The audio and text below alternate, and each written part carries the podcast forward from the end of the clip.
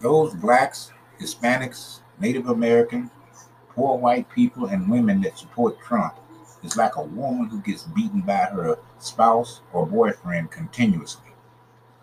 The only thing she can say is, But I love him. Even his own sister said that he has no principles and can't be trusted. Trump is concerned only about himself. Just look at how he and his brothers and sisters took away the inheritance of his dead brother's children, took his brother's ill infant son off of the health care plan that was keeping him alive. What kind of heartless, heartless person can do such a thing? I said back during the impeachment trials that if he was not impeached, he had plenty of time to do even greater damage to this country.